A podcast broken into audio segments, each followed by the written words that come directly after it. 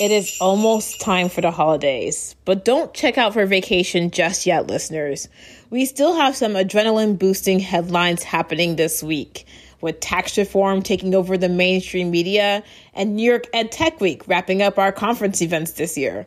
There's a lot to talk about, which is a good thing that our guest on the podcast today, Ms. Jeanne Allen from the Center for Education Reform, has some insights on both topics.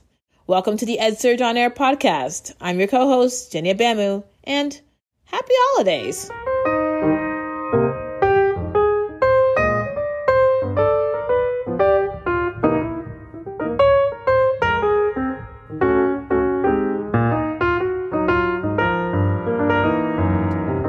This year, Americans seem to be watching government processes closer than they have in the past. Every week, some policymaker, some legislative vote, or confirmation hearing is trending on Twitter and Facebook. However, our guest today, Jeanne Allen, founder of the Center for Education Reform, has been closely monitoring and evaluating education policy for over 30 years. Yes, she is no rookie. As a staunch education reformist, pushing the school choice movement forward, Allen is no friend to teachers' unions and school board associations, saying that they maintain the status quo or change a little too slowly for her taste. But today, we'll talk about the changes that she is seeing in public schools, covering everything from taxes to policy, and how those changes are impacting education technology. We'll also try to get her to give us a sneak peek about what she's expecting from New York City's big EdTech conference this year. Miss Allen, welcome to the EdSurge On Air podcast. Hi, Jenny. My pleasure.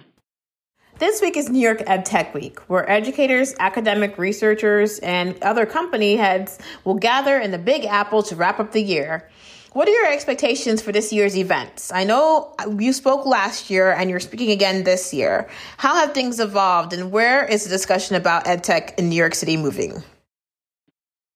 Well, and it's an exciting week. You know, I actually uh, am pl- uh, pleased to be on the ground floor of the Start Ed Accelerator, which is the uh, co-sponsor of this event uh, under the auspices of NYU Steinhardt also. And so, you know, the work at the accelerator and the work really of New York Ed Tech Week is to bring together the best minds and most cutting edge technologies to address all the various challenges and opportunities that we face in education today. And so what I suspect will happen is much like last year, it's uh, you know part speed date, part brokering and connecting with people who can help you solve uh, your biggest pain points if you happen to be in education, or if you happen to be in ed tech uh, schools and school leaders who can so- serve as your uh, echo uh, chamber or your proof point for whether what you're doing can happen and uh, mixed with a bunch of investors walking around looking for the next uh, greatest uh, idea, you know, a la Twitter or something like that. And so it's dynamic and interesting, and lots of people converging who've never had a chance to meet yet. And so that's what makes it particularly exciting. And as someone who's on the board of Start Ed, what are you seeing in the New York City ed tech scene kind of evolving? Well, you know, it's interesting. We like to say it's actually, you know, New York is kind of the um, the location, almost like you know, people talk about Silicon Valley as being, you know, the the really cutting edge technology, um, you know, place and location. But really, New York, New York encompasses a much more global. Uh, they won't like to hear me say this. I mean, they're both global, but New York has this sort of very global view because I'm involved with you know Global Silicon Valley Advisors as well, and and their um, incubator, and there's just some great work going on from coast to coast. But New York is really magical and special for a lot of reasons. I mean, first of all, you've got um, you know a lot of your financiers, investors there as well. You have people from all over the world coming through. You've got your some of your best universities in the world, including NYU, and you have your largest school systems um, right right mm-hmm. there and right nearby. And so um, it really is this great ecosystem. And so what we see coming out of not just New York, an accelerator, people from all over the world who are incubating, mm. you know, who are who are building um, and accelerating their big ideas there. You know, what we really see is people trying to solve, um, again, kind of kind of augment and solve some of the biggest issues uh, facing educators. For example, we have um, a company working on how to make you know reading logs and reading uh, much more accessible for students and allow parents and teachers to track their reading in real time. Uh, we have folks doing phenomenal stuff with math education. We have someone doing virtual reality uh, and really bringing that to life for students. We have uh, a company that's um, really turning, uh, you know, help, hoping to turn girls on much more with science and technology by helping them mm. sort of create their own maker sites. And uh, and so there's a variety of things that they're showing us can and should be done throughout education, whether it be in pre-K, through 12, through higher ed, or just external from the classroom. So speaking of large school districts, you are a staunch advocate for school choice. And you've made comments multiple times saying, Washington, you've got to loosen the regulations on districts so they're able to provide options for parents. Now, I'm just going to kind of pivot away from that conversation a little bit and just say if Washington does loosen regulations on alternative school models, the onus may fall on parents to hold these schools accountable. I've done a few stories on this in the past, and this is kind of a conclusion that some researchers have, re- have came to come to. So, how can school districts and policymakers prepare and empower parents to be able to be the ones to hold schools accountable if Washington chooses to, you know, loosen the reins a bit? Yeah, so I think there's a couple of there's a couple of things happen. I mean, first of all, you know, innovation can uh, can occur, uh, is able to occur anywhere. Um, and part of what we've learned, though, through the uh, you know some 26 years of the public charter schooling uh, movement, as well as through other kind of school choice, uh, you know, efforts, is that to really be able to push the envelope, to be nimble, to be flexible, you need to be loosened up from many of the strings that have tended to mm-hmm. tie people's hands. You know, some of those strings are real. Uh, they come from uh, some small line in federal law that turns into a regulation, that turns into a rule, that turns into habit. Some of them mm-hmm. are just habitual. We thought that this is the way we had we had to teach science, or we thought this is the way we had to structure our class. Um, and some of them are just because we've not really given um, or invited educators who could be incredibly creative to dare to dream, to recast the way they see education. And a lot of it is because we are measuring a couple or one or two fixed points in time to see how well they're doing. And so, you know, education doesn't tend to be a risk venture. It doesn't tend to be someplace where um, you have lots of time for people to iterate and provide mm-hmm. feedback. And so, more flexibility we have learned in the charter school world, as well as through higher education, allows people to really be able to develop and implement many of the new tools and services uh, without having to worry about whether or not they're uh, violating some uh, real or perceived law or rule. And so, what we've said mm. to the mm. federal government, as well as many state governments, but feds could start, is look, even though you're not responsible for 100% of the money, in fact, you're only responsible for about 10%, you probably are responsible for a lot of behaviors happening because uh, you wield such a heavy stick. So why don't mm. you loosen a lot of those rules and regulations, some of them guidance, and let people mm. understand, even if it's already the case, let them understand that they have much more wide latitude than they might normally think. And sometimes just by doing that, um, you tend to release people from uh, some fear that uh, a federal bureaucrat or someone in the state's going to pick up the phone and say, no, that's not how you were supposed to spend that money, or you're in violation mm. of XYZ title. Hmm, you bring up some really interesting points. Can you give me an example of a specific regulation that you've seen that's kind of uh, hampered people from innovating? Something that you've you're able to identify and say this this policy this regulation is what is something that's really hampered uh, innovation. Yeah, so combination of regulation and guidance. Uh, let's talk about teacher develop, professional development right? So mm-hmm. there's um, there's money for professional development at the federal level, and mm-hmm. um, oftentimes when uh, those monies are allocated, uh, there's some specific uses of funding that are actually mm-hmm. enumerated in law. And then regulators go further and say the practice of uh, funding professional development must include the following things, even if the mm-hmm. following things weren't actually in the law. and that's the first mistake, right? And then and then what will happen is a school district will call up, let's say New York City, since we're talking from New York City. New York City will call up and say, "Hey, there's a program that you know, there's a company that walked in, they do it online or they do it, you know, uh, outside the classroom or we don't really want to spend an extra day, we want to do it this way. Or maybe we just want to actually use the money to develop it ourselves." And then the feds mm-hmm. will say, "Hmm, based on my reading of the federal regulation 1234, you're not allowed to do that. And then they'll issue guidance saying, based on our guidance that we told New York City this, we want to tell everybody else that. And that right away squashes the the interest or proclivity of that school, that school district to do something different. Now, in a case when you have a really reform minded superintendent or very innovator, they're going to push back. Mm-hmm. They're going to say, no, no, no, that's not true. Get me on the phone with so and so, right? And then it mm-hmm. becomes an enterprise of like negotiating and horse trading. But most of the time, it's not that innovative superintendent that's doing it. It's the person in charge of professional development, and they don't want to violate what they believe is a, you know, verified law. And mm-hmm. so that becomes a different habit. We've seen this actually, to be honest, even though it's a very small program, in the public charter school grant program. This is a startup program created in 97, reauthorized mm-hmm. successively, bipartisan from there. Um, it was very simple. Let's fund um, startup. States will apply. They'll get money. States will distribute the money. We'll leave it up to the states how those monies get distributed. And over the last several years, lots of strings have been attached to that program that aren't enumerated in mm-hmm. law, constraining how even these innovative charter schools are allowed to spend money and operate.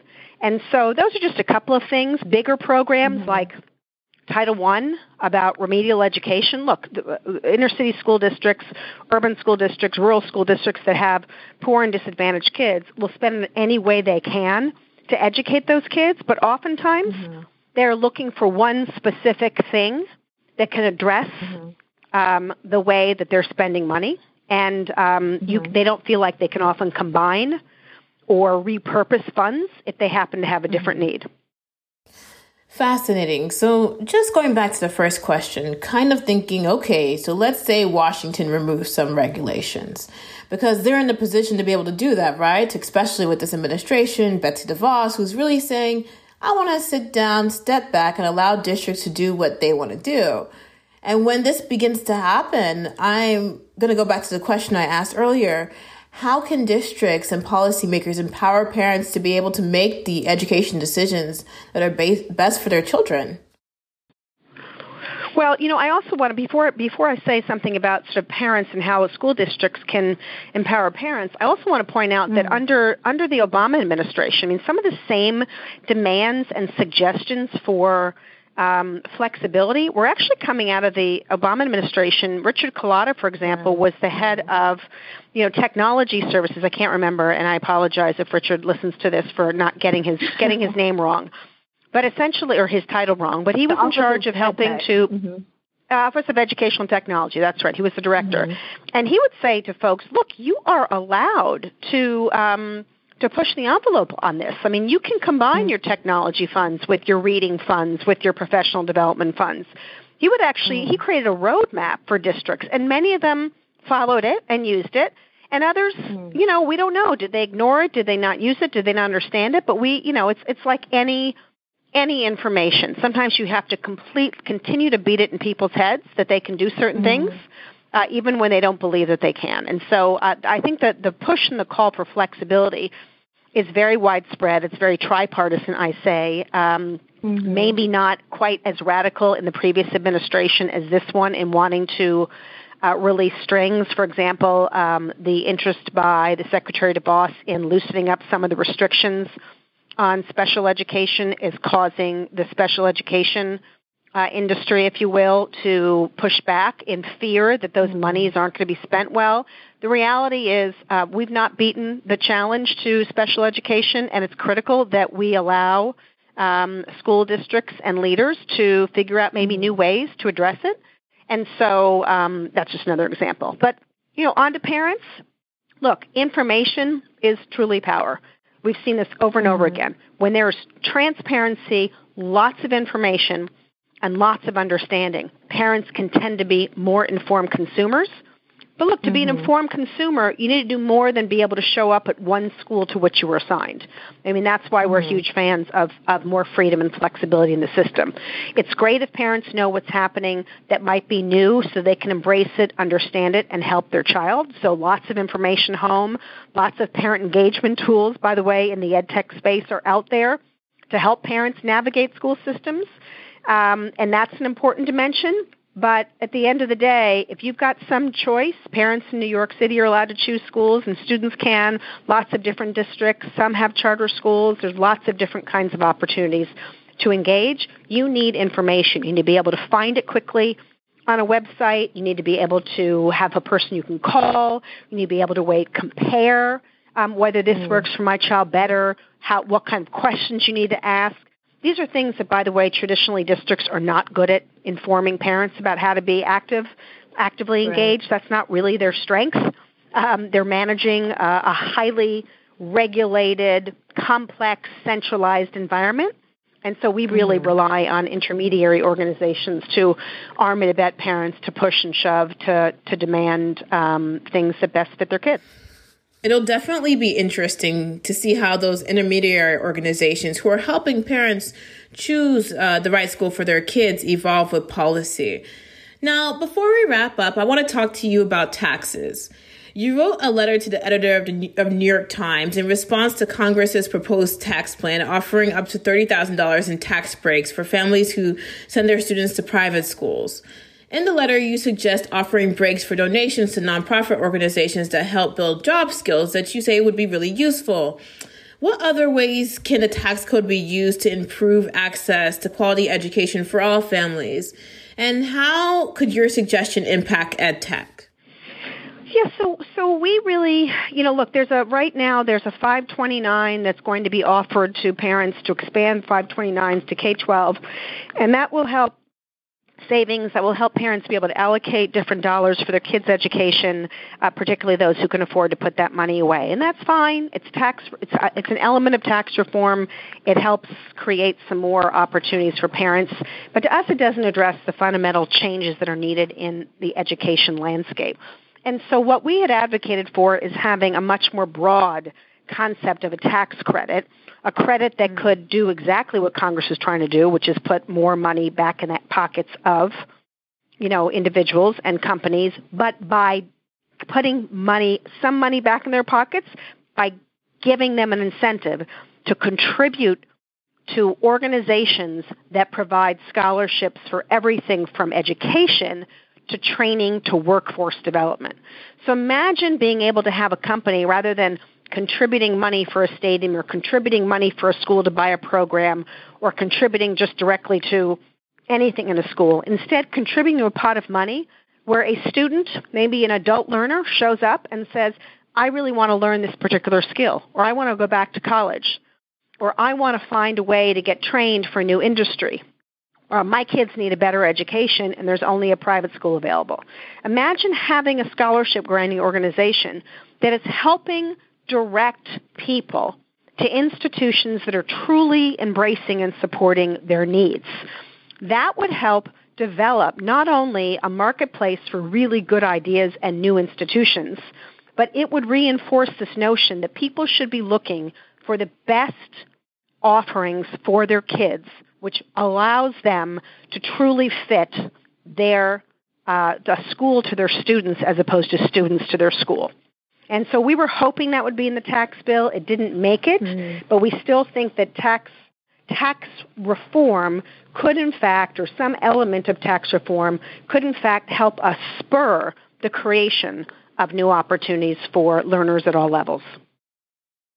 Excellent. Well, I have one final question. What other education policies would you say, in about 30 seconds, should people be paying attention to that could possibly impact them? Well, I think probably the most important one right now that's really hot uh, is the reauthorization of the Higher Ed Act. Um, that's what Congress is currently working on. Um, a bill was introduced um, just recently uh, to create uh, more innovation in higher ed. I think probably the biggest issue for higher ed, uh, the biggest change, even though it's um, uh, not the biggest policy, but it also affects all kids, all potentially all schools, is this notion of competency-based education. I mean, um, you know, there's a hmm. potential for, for the first time, which I think is dramatic, for the higher education at the federal level to recognize schools that do competency-based education. Then imagine being able to show up in a college and have already had something under your belt, right?